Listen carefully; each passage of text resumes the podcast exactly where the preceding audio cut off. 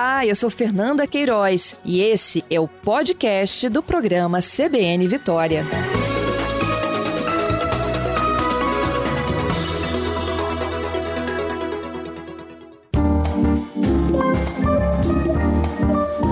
Conversa de Bolso com Fernando Gaudi. Pois é, né?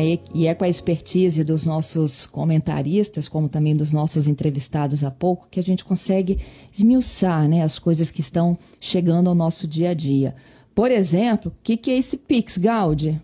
Vamos lá, vou falar também agora de uma inovação é, que, que vai começar aqui no mercado brasileiro a partir de novembro, é, que é o Pix. Né? Então o Pix ele está ele tá sendo muito divulgado, ele vai ser uma revolução nos meios de pagamento é, e vamos, vamos explicar um pouquinho melhor aqui para os nossos, nossos ouvintes o que, que é o Pix e alguns cuidados que eles têm que tomar para não cair em golpes que já estão acontecendo aí por conta de dados que precisam ser cadastrados.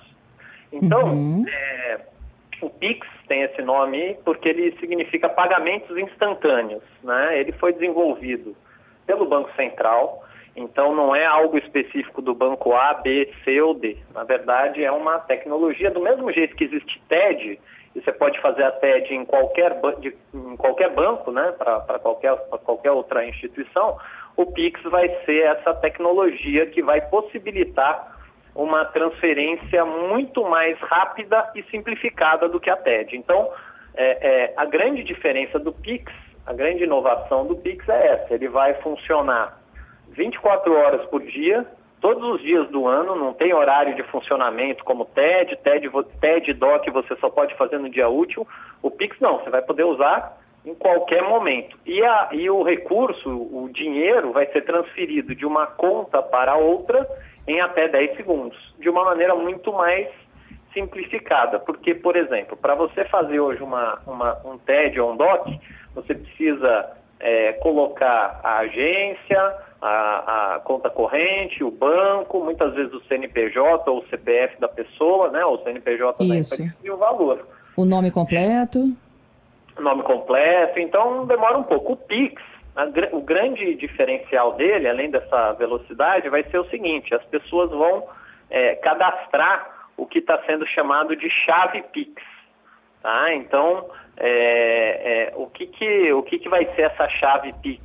Essa chave Pix é um código de identificação que é, é, vai ser vinculado a uma conta né, de uma pessoa ou de uma empresa. E o que, que pode ser esse código? Pode ser o número do celular do, do, da pessoa, pode ser o número do CPF, pode ser um endereço de e-mail, ou pode ser uma chave aleatória que o Banco Central vai gerar de 20 números para quem não quiser passar o, o, o CPF ou o e-mail, enfim.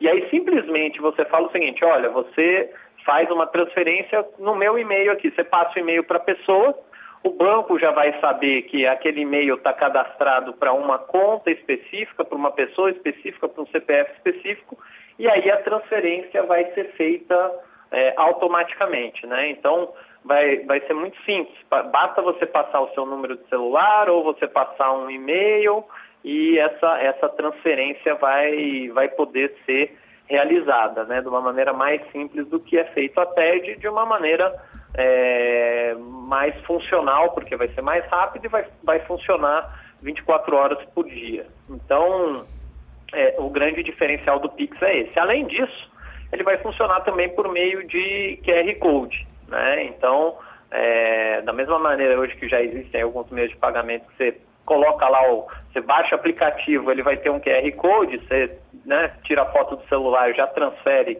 automaticamente para você estar tá fazendo uma compra, transfere automaticamente lá para o QR Code, o Pix também vai funcionar da mesma é, é, maneira, Fernando. Então, é, esse vai ser uma vai ser uma revolução, né? Porque para as pessoas físicas, esse é outro ponto importante, esse serviço é obrigatoriamente gratuito. Tá? Então uhum, os bancos não vão Porque hoje o TED cobrar... cobre DOC também, né? Exatamente. Então os bancos não vão poder cobrar para as pessoas físicas. Para as empresas, né? então as empresas podem fazer essas, essas transações, aí é, cada banco tem uma política. Já tem muitos bancos mostrando e falando que efetivamente eles vão é, fazer gratuito, mas alguns outros vão fazer cobrança e depende do banco. É bom as empresas pesquisarem também. Mas para as pessoas vai, vai, vai gerar uma economia, né?